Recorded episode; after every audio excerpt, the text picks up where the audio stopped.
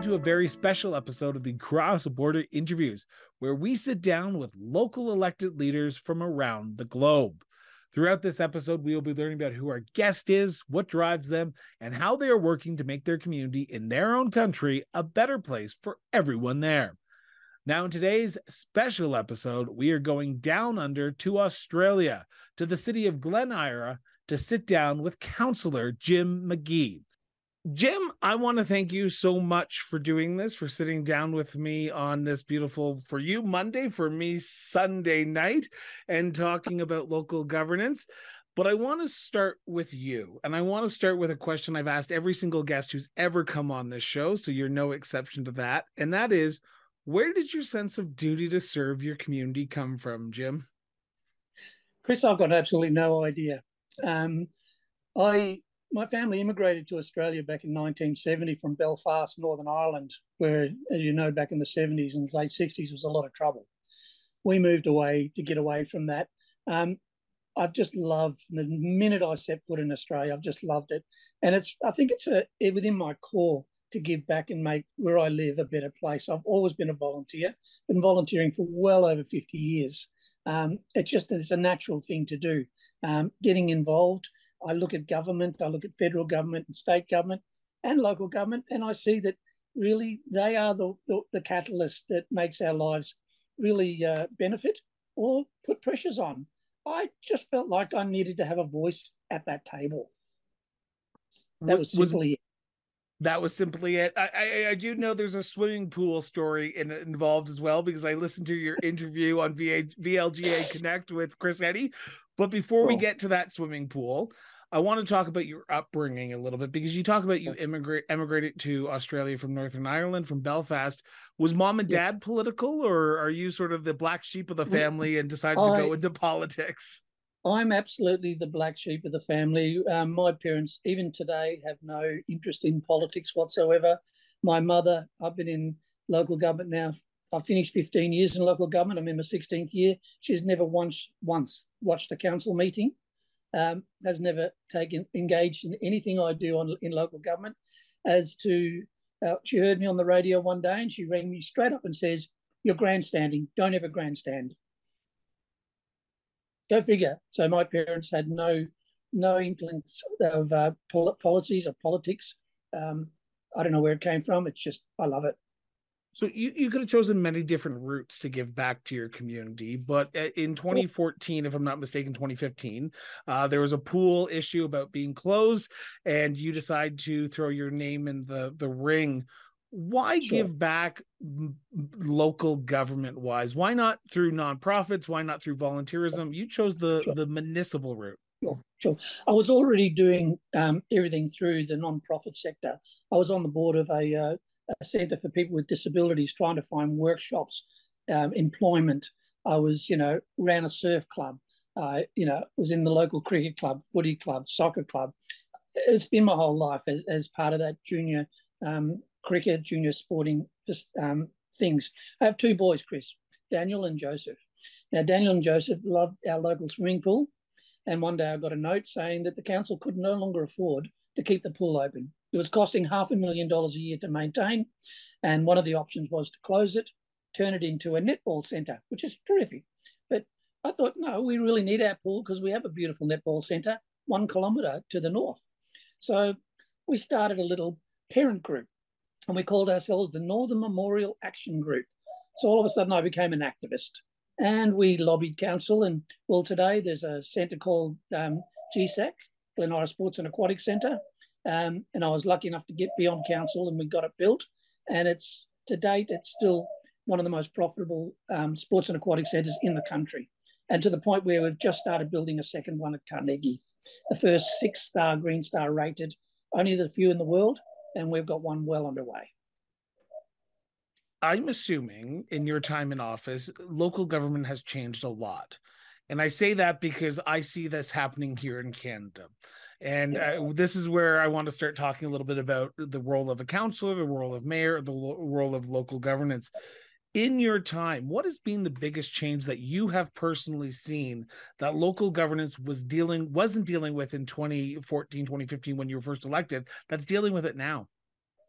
Chris, I'd have to say accountability. When I first got onto council some 15 years ago, social media was very in its infancy. there was, you know, you weren't criticised for every time you scratch your head during an interview. Um, you know, people were getting to you 24 7. You're getting text messages, um, you're getting Facebook posts um, telling you what a great job you're doing, what a terrible job you're doing, or have you thought of this? The difference in the interaction with community has changed immensely. And post COVID, uh, it's changed even again. Um, COVID really hit our city very, very hard. Victoria, in, in particular, I think has the unenviable um, reputation of being the most locked down city in the world. You know, over two years we were locked down. We could barely move. Um, arguably, hundreds of thousands of lives, so they say, saved, but we still lost a lot of people. And it cost our council an awful lot of money in subsidising, helping communities, helping businesses, you know, letting people um, delay paying their rates, which of course reduces the amount of money that council has to provide the services. Now we provide 120 different services, so we are really reliant. Nearly 60% of our income comes from rates. Um, the, I'd say the big difference for us is is the accountability because more and more people actually understand what local council does. They sometimes don't um, differentiate between local government, state government, federal government. Now we have three tiers of government. Local government is not in our constitution. We're not recognised as a government. We're just we're a service provider. So federal government fund state government, state government fund uh, local government as well as rates. But Chris, we collect 3.8% of rates, 3.8% of taxes, and I'll call it a tax, not a rates, taxes. Yeah. Yet as councils, we actually look after one third of this nation's infrastructure. We do that with 3.8% of rates. How's that, how's that even possible? But we do it because we do it because we're not the ones that are sort of uh, can hide. I go down to my local shops and I hear about the footpath, I hear about the tree, I hear about the pothole. Um, you know, my local state member and my federal member, you know, wouldn't hear about those things, but I do because I'm in my community. I'm in my local cricket club. I'm in, you know, sports clubs, and I'm out. I'm very, I'm very physically present so um, I'm finding that over the years, now just entered my 16th year, but Chris, that's a really good thing. You need to hear about these things because if you don't hear about them, you can't bloody well fix them. So I really enjoy that part of it, but it does wear you down. But certainly social media is playing a big part, but a, a part that's, you know, has a lot of benefits as well as, you know, its trials and tribulations. I literally felt like I was talking to a Canadian politician there because what you just said is what I'm hearing across Canada about infrastructure deficit, about federal and state, uh, well, in our country, uh, provinces and territories taking more money from cities and municipalities and funding yeah. other issues where they're left holding the bag. How do you do that in Australia then? How do you do that for Glen Eira? Because you're just coming off of your a third term as mayor, you're now sitting as a councillor. How does Glen Eira make sure that the funding that you have goes okay. to the correct spots? Chris, that's incredibly difficult. Um, we we have in, in Victoria, and it may be similar in parts of Canada, a thing called a rate cap. The Minister for Local Government sets the cap the rates can increase by. Yep. Used to be you worked out how much money you needed to run your city, you set your rate cap, and people paid according to the value of their property, whether it increased or decreased. But over the years, inflation, like last year, the rate cap was set at 1.75%. Inflation was over 8%.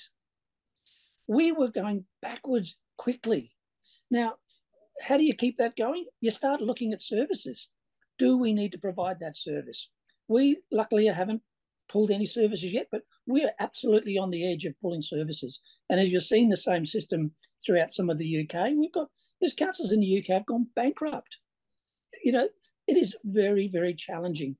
Our ratepayers don't understand that. They say, well, you know, why don't you just do that? Why don't you fix my footpath? And I say, I've got 840 kilometres of footpaths. You know, most of them over 100 years old. Infrastructure is a, is a really big issue. But you know, we apply for grants. We, we, you know, we've got this great thing, and I love it. It's called elections, where state and federal government politicians all of a sudden their ears get unblocked, and you know what, Chris? They want to hear, what do you think? What what can I do for you? But that's a very small window. So what window of about three months where we really hit them hard for infrastructure funding. And last last federal election, we got $17 million in funding. And at the last state election, it was nearly $4 million in funding. Now they're on top of what we can get as rates. But Chris, the, the thing that bugs me the most about our finances is a thing called cost shifting. Now you might call it something else over there, but where governments put their shift their costs from them to us. Now you take we've got libraries, and I know you've got libraries. So I've been to libraries in uh, Vancouver. Um, well, we've got an agreement with our state government. We fund those 50 50. Now, Chris, 50 50 means I pay half, you pay half. Well, our state government are currently paying 22%. So if you and I went out for a meal and we split the bill, and it was 100 bucks, and I put 22 on the table and said, See you, Chris, had a great night. You go, Hang on, that's not fair. And, but that's happening with you know so many services in uh, in Victoria, both federal and state government have cost shifted to my city $19 million each and every year. So the first $19 million I receive out of that, that 3.8% of taxes goes to paying for what the government used to pay for, but no longer do. And that's really difficult. The local ratepayer, if I tell them that, oh, Jim, you're just having a whinge. Bloody oath, I'm having a whinge. It's a fair whinge, but it's true.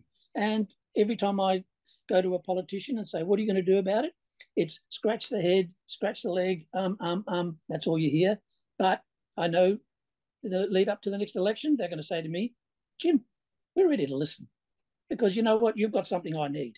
You've got people, I need their votes. So what can I do to get their votes?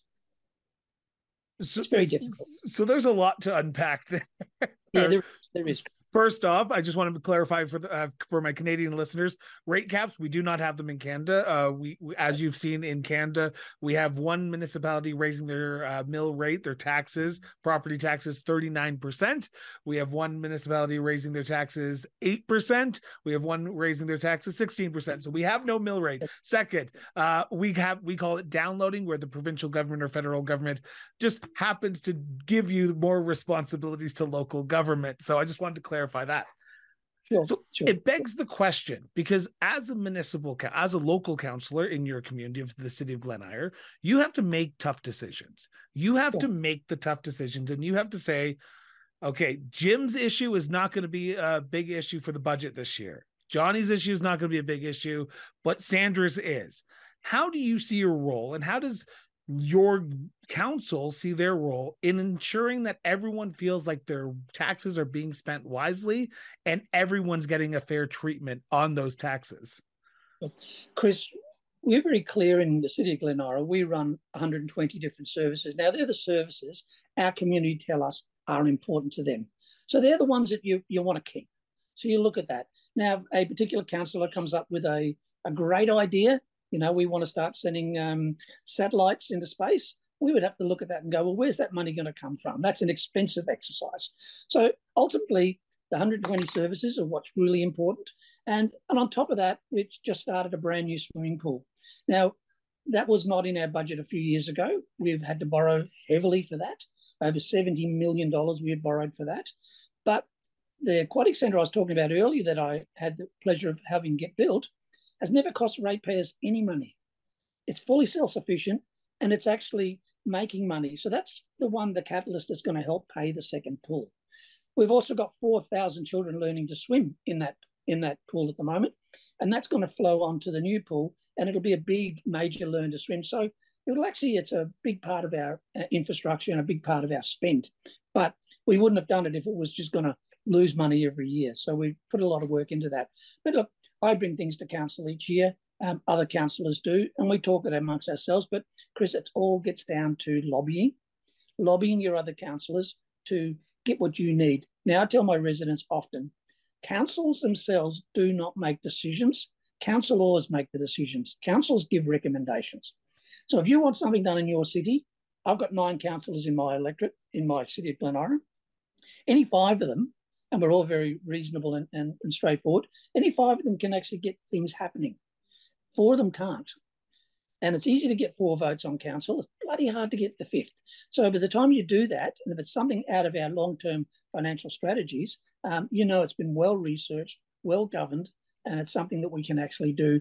We don't go out for wild ideas. Um, it's just too hard when you're you're rate capped, and the new rate cap's been put down. It's now three point five percent, so it doubled, but inflation's still way up over six percent. So uh, it's it's harder for councillors to get things out of the normal up how important is it to work together in that situation? Because you're right, you were one vote on council, even as mayor, Absolutely. you were one vote of nine. But yep. at the end of the day, your side might not win. Your side might be that four. Your side might be that five. At the end of the day, you have to go away and still work together as a team and make the yep. city move forward. How important is it for you? And I'm talking about you alone here to ensure that there's a respect that you know what? What we say at council what we debate at council doesn't spill over and affect our personal working relationship. Chris i'm probably the least educated councillor on my council. My councillor group are very educated very professional and they're very they're top operators. Um, i'm in awe often of what they say and the detail they pick up in reports.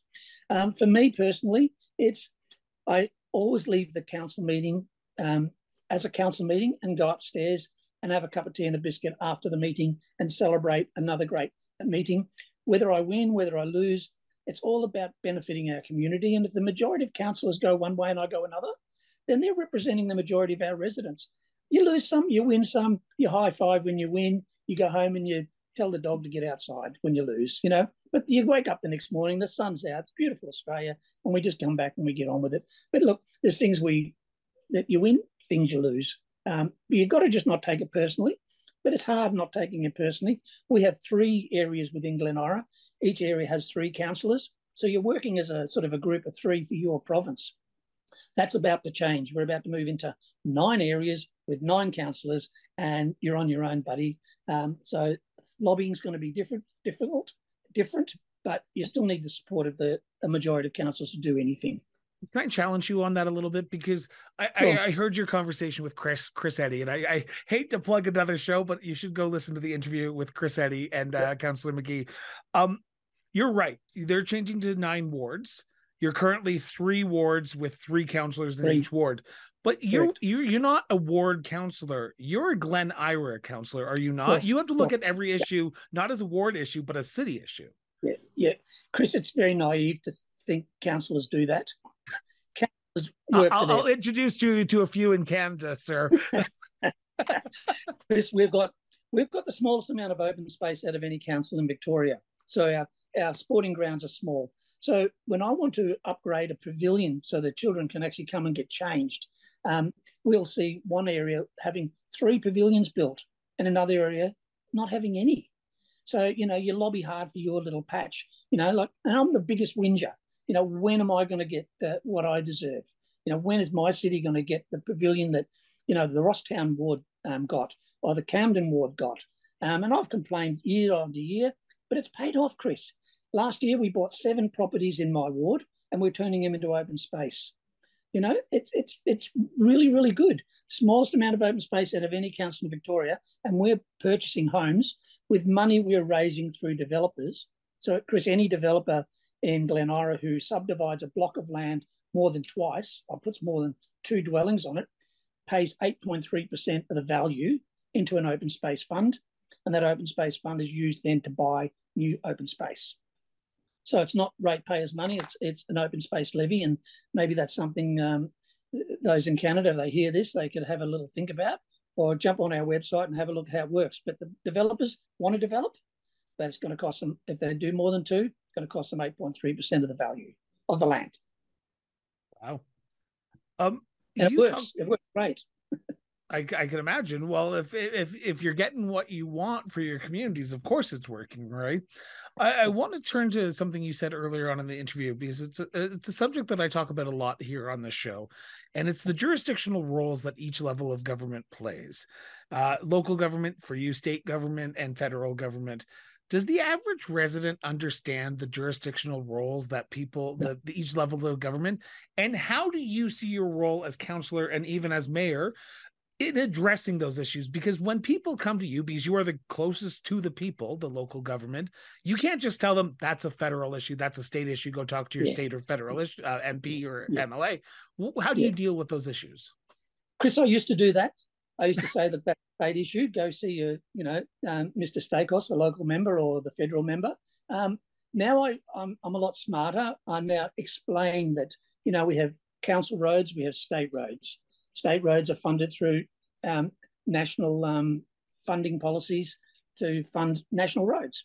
So we try and explain that, you know, your street, I can do your street, I can fix your street, but when I get to the end of your street, I can't touch the next bit because that's a state government road and they won't let us touch it.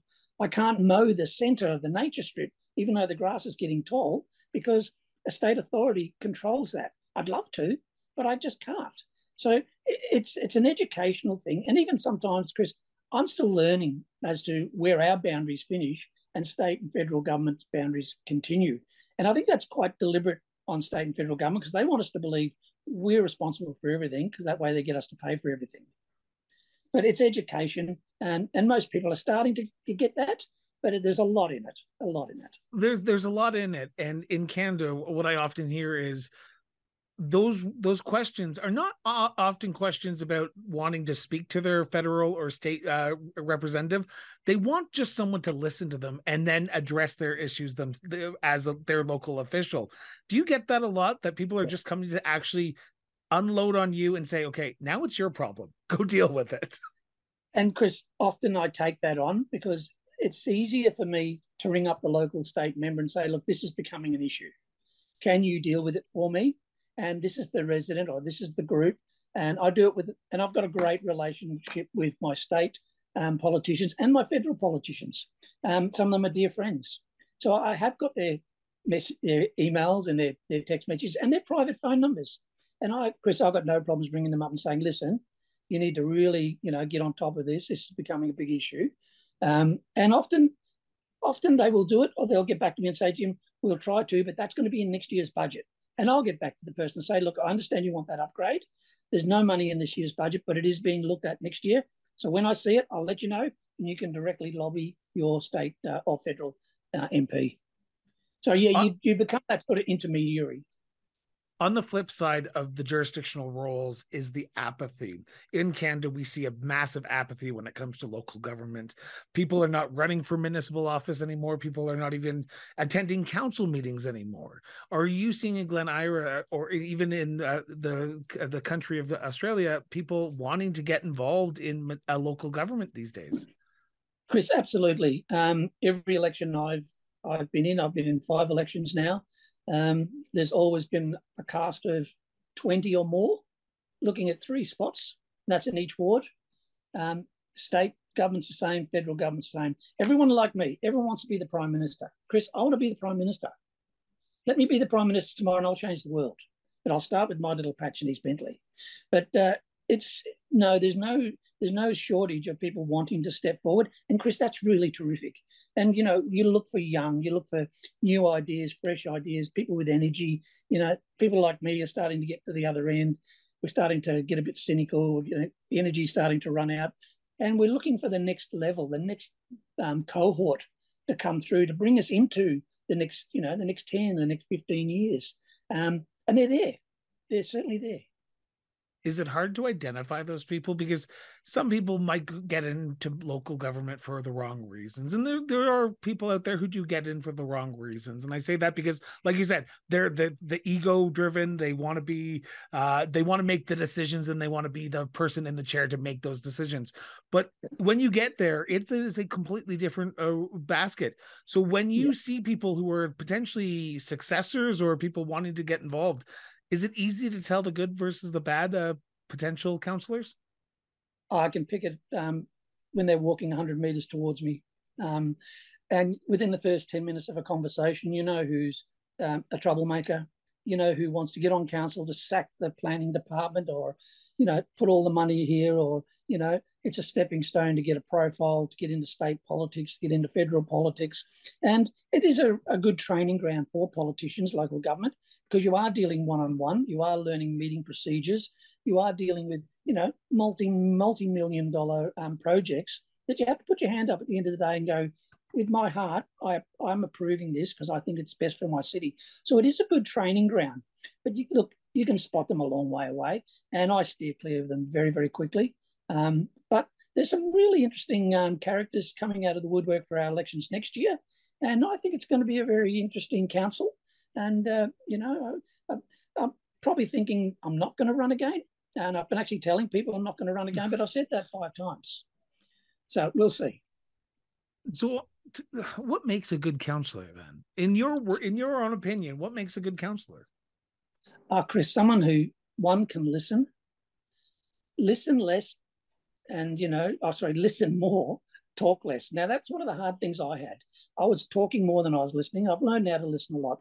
Someone who's from the local area, someone who understands the community that they're in, and they want to get onto council to actually make a difference. They see an issue. Now, the issue might not be a big issue to me or to others, but it's a big issue to them. So we need to air that.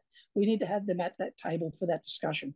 Some of them don't, in the end, run for council, but they've aired their concerns and they they see a, a way forward. Um, but it's really, really important that those people keep coming forward. I don't like the parachuting in of a candidate. You know, we see that in the state government all the time. You know, our little area, they'll parachute somebody in from way, way out, 100 kilometres away and become our member of parliament. They would not know us from a bar of soap, Chris, but they're representing us in parliament. And I think that's that's pretty poor. But uh, look, you can spot these people really quickly. And there's some really good, decent, hardworking um, parents. They're their mums, their dads, they're single people, they're people from ethnic communities. Look, all sorts run for council. And you know what, Chris? We need all sorts on council.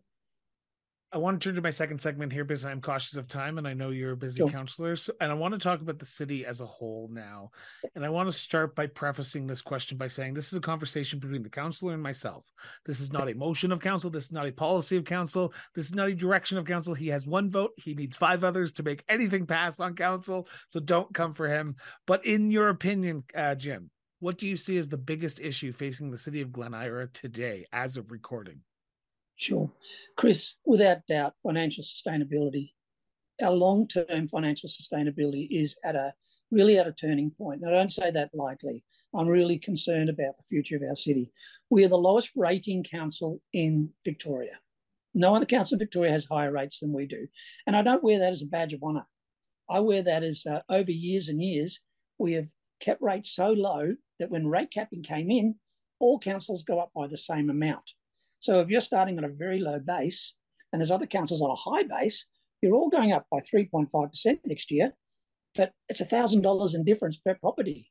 Now I've got 60,000 properties I've got to look after, got 150,000 people. Our financial sustainability is at, a, at an all-time low. I've never seen our council's um, funds so low where we actually have to start looking at projects we can't fund. We never used to do that. You know, five, ten years ago, we needed to buy a block of land, we just bought it. Now we're looking at three childcare centres at the moment. They're losing $600,000 a year and they're only 2% of the market. Yet I've got 58 other centres around it with vacancies. So we're looking at the moment, a real, really looking at what do we do with that? Do we close those and save that $600,000 plus the $140,000 that they cost to maintain? Or do we just keep wearing that and going on? Um, so they're really tough decisions to make, and that's a tough decision for me. When I look around Australia, and I'm the one that's always looking for options, what is someone else doing? What are other councils doing? And I've been listening to all of your little podcasts, and they're fantastic. The, the Mayor Sterling, I just I thought he was terrific. Um, he's him and I. I think we're somewhere we, we, we come from the same bloodline because um, I love what he said. Uh, but you know, I look at Brisbane, the city of Brisbane, one council, 140 different suburbs, uh, over 1.2 million people. I've got 38 square kilometres. 38 square kilometres, my whole city, 150,000 people. Just across the road, there's the next city of Stonnington, another 150,000, um, another $200 million budget. Mine's a $200 million budget. Yet we've all got CEOs, directors of this, directors of that, garden departments, all these areas that could merge together and could actually come together, not not take them out, but work with us, you know, work with another council to provide services for both councils. and reduce the amount of money we need in rates. I need to look at ways of reducing rates. But, Chris, one way I could reduce rates today, and we talked about rate capping before, we talked about other levels of government. In Victoria, we have a thing called stamp duty. When you buy a house, you pay a tax on buying the house. And each year, if you're not living in it, you pay land tax. Now, land tax and stamp duty, just out of my little 38 square kilometres, is worth $332 million every year to our state government. $332 million every and every year. That you don't 10%. see a penny of, do you? No, no. We, and they come back and pull out another $19 million in their cost shifting, the cheeky sods. Um, so, you know, that's, it's, it's, these are the things that get, get me really wild. Um, and, you know, that 19 million is 10% of our, our ratepayers are paying 10% more than they should be because of those um, people in Spring Street. So, look, Chris, financial financial sustainability is something that is very very important to me because I would feel like I've failed if my city my, my city fails and and I should feel like I've failed if my city fails. But I look at England, councils going bankrupt.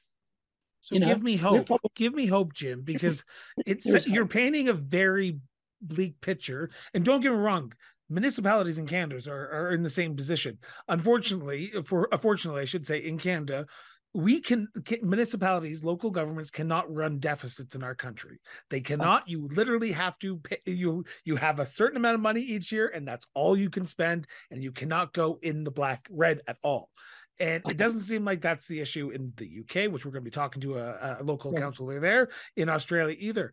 Give me a, some some silver lining here that the financial aspect is not that bleak. Chris, I can do that. Um, I started this conversation about local government financial sustainability some 18 months ago. I was put onto a, a, an advisory panel with the Minister for Local Government, and I brought this to the Minister for Local Government. I didn't quite get the reaction I wanted. The Minister was more more sort of wanting to echo the, the you know the sentiments of her government, but all, all councils in Victoria are now talking about it. We're talking with our local members. We're talking with our federal members. The the discussions happening. So we're all at the same table now, and the minister understands that they can't, the governments can't just keep going the way they're going. There needs to be some sort of uh, circuit breaker put in place. Chris, I'm starting to feel the rhetoric of politicians starting to change. They're starting to sort of, well, they're starting to make us feel like they're listening. Um, I'm not saying they are, but we're st- I'm starting to feel positive about the future. But Chris, my my view has always been if I didn't start this conversation 18 months ago, who would have? And this conversation needed to be started, and more people need to get engaged in it worldwide, not just here in, in Glen Eira. And because that, you know, I'm not going to, um, you know, pat myself on the back because everyone, when I say something, people go, yeah, that's that's fair, or oh, Jim, you're very brave saying that because the minister, you know, the minister's like, and and we've got a great minister for local government. You know, she is really, really, she's a smart, she's a very smart woman, and uh, you know, I've got a lot of respect for her. Governments are policy driven. So it's got to fit within the policy. And they've also got, you know, a, a really big commitment to the people of Victoria, 7 million people. Um, I've only got 150 to look after. They've got to look after the whole state. So I understand they've got to build huge infrastructure. I've just got to fix the pothole. But, you know, my pothole is just as important as their underground railway um, because that's what affects my people. Chris, I think there is some positivity in the future. But if we stop this conversation now, then that all disappears. So we need the momentum to keep going. We need the momentum of other mayors and other councillors, both in Victoria, South Australia, New South Wales, start talking about the same things. Otherwise, amalgamations will be absolutely on the cards. And I don't think that's a great outcome for our residents. Oh, you just said the most nastiest word in municipal government here in Canada is the amalgamation word. Um, you talk about financial and I, I, when i speak to municipal leaders here in canada it's housing housing housing housing. There's a shortage of housing. In glen Eira, do you see a shortage of housing or are you set that the population is keeping up with the housing uh, supply? No look there's some i think our, our state government are talking about 80000 homes that are needed in the next 10 years. Um, you know that's an awful lot. Uh, we're seeing within the city of glen Eira, Glen Eira has always been you know the sort of the 600 square meter block of land. Now, almost every one house gets sold these days gets subdivided into double story townhouses gets put up. Our city will double in size over the next probably 30, 40 years. Um, our infrastructure's got to double in size to keep up with it because you're going to have more people on our roads, more people on our footpath. You, and some people say, yeah, but you'll be collecting more rates. And the, the thing I try and educate people the most about is just because there's more houses doesn't mean the rates, you get more rates. It's divided by the number, the amount you need divided by the number you have. So, you know, and people go, oh, no, well, if you have 10 houses, now you've got 20, you're getting 10 extra rates. I said, no, you're dividing the total number by an extra 10. Um, so we're starting to see that sort of starting to ring ring home. But look, there is a huge housing shortage, but also housing for people with disabilities. We've got the NDIS, the National Insurance um, Disability Scheme. NDIS housing is in huge demand. We have young people with disabilities living in nursing homes with our senior citizens, and that, I don't see that as a. that might be lovely to do that, but young people need to be with young people. You know, so they shouldn't be living in nursing homes, so to speak. So no, there's a huge issue with housing in Victoria throughout the whole of Australia. Um, I'm not sure if it's uh, called the same in Australia, but we have something called NIMBYism. People who do not want to see their communities change at all. The ones yeah. who will come and say, "Do not build another house. Do not change this zoning bylaw." Is that the same in Australia? Please tell me that Canada is not alone in this situation. Um, Chris, I have people asking me to put up signs saying no vacancies we're full. Um, and it's just it's just ridiculous. You know, don't you know why are you letting these people build these houses? Because you're just inviting more people to come and live with us. Um, you know, they don't realise that state government has the, it's a state government planning scheme, not the local government planning scheme. We talk about heights and setbacks and open space. State government talk about what's allowed to be built. So that if it complies with state government or uh, state government building codes, then it's allowed. Council can't refuse it. But we do have our own little Glen Eira planning scheme, which is sort of a micro planning scheme, which means that, like the street I live in, you can only build a double story house. You cannot go the third story, nine meters max. You cannot go higher. But in our activity centres, shopping centres, you can then start looking at five, 10 uh, story buildings. But yeah, look, there's lots of people saying we're full, no more, stop it. What does Glen Eira do great? In your opinion, what is the one thing that your city, your administration, your council do right that you boast about? You tell other municipalities or local governments you're doing it better because Glen Eira has gotten it gotten it perfect and it's go, go going smoothly. Chris, we get absolutely most things right. Um, Chris, Chris, whenever we want to produce something or a new project or put something to the community, we first discuss it amongst ourselves. We make sure we can financially afford what we're trying to do, um, and then we go out for a really, um, you know, wide community consultation. Now, what that's done over the years is when we see other groups coming into Glen Eira, like other sporting codes, they tell us our sporting grounds and pavilions are the best in they've seen. They tell us our sports and aquatic centre is one of the best in the country. They tell us our aged care facility, which we own, we operate, and we run, the only one in Victoria. It's still operating, and the residents there absolutely love it. Mind you, it's costing me a few million dollars every year more than it's uh, earning, so it's a it's a huge deficit to me. But Chris, what we do really really well, we engage really really well. We communicate with our community really really well. But even a really really good engagement may only get back 200 people wanting to engage out of 150,000. You know, sometimes we've done surveys and our officers have said to me, but Jim, 70% of the respondents said they didn't want that new park. And I'd say, how many people was there? They said, oh, 10. I said, so seven people don't want it out of 150,000. I said, that's not really a survey. You know, that's asking an opinion. Um, so look, Chris, I would easily, and I'm not trying to cop out on the question, I, I guess we engage really, really well um, uh, to the best we possibly can before we make a decision because we can't afford to make mistakes, Chris. We just can't afford the money. We can only spend a dollar once. Um, you're not copying out on that question, and I appreciate that answer because I think engagement is number one priority for any municipal local government. And if you're doing it right, I applaud you for that. And that's just my personal opinion. Thank I you. will turn to my last segment now, and it is my favorite seg- segment because I have promised anyone who has ever come on this show, and I'm making this promise right here, right now on record. I will come to your community. I will visit it. I will spend my economic dollars. So I'm coming to Glen Eira in 2024. So let's grab a coffee. But while I'm there, what else should me and my husband do while we're in Glen Eira? Chris, you can Google a thing called Ripponlea Estate. It's a huge mansion within our city. Um, it's got huge, big botanical gardens. Council funds the gardens so our residents can use those gardens as open space. Just around the corner, you've got the biggest Holocaust museum in Australia. Glen Eira is home to the largest Jewish community in Australia. Nearly 20% of our residents are from um, Judaism. Um, you've also got for the kids Booran Road Reserve, which is a, a $12 million park we put in probably getting on to 10 years ago now. Um, absolutely amazing park. Uh, Chris, there's so many things. Caulfield Park, the Caulfield Racecourse, one of our premier racetracks um, is just up the road from the town hall. You can see our clock tower from the grandstand. Um, that's really, really uh, important place. Uh, and some of the best coffee and donuts and bagels you will ever eat, you'll get those within the city of Glen Eira. Absolutely. Well, I'm looking forward to it. But I've got to ask the sort of I want you to pick your favorite child a little bit here. But where do you go to decompress? Where do you go in the community? Just just let it all go and to escape it all because you know tomorrow you're going to have to make some tough decisions again.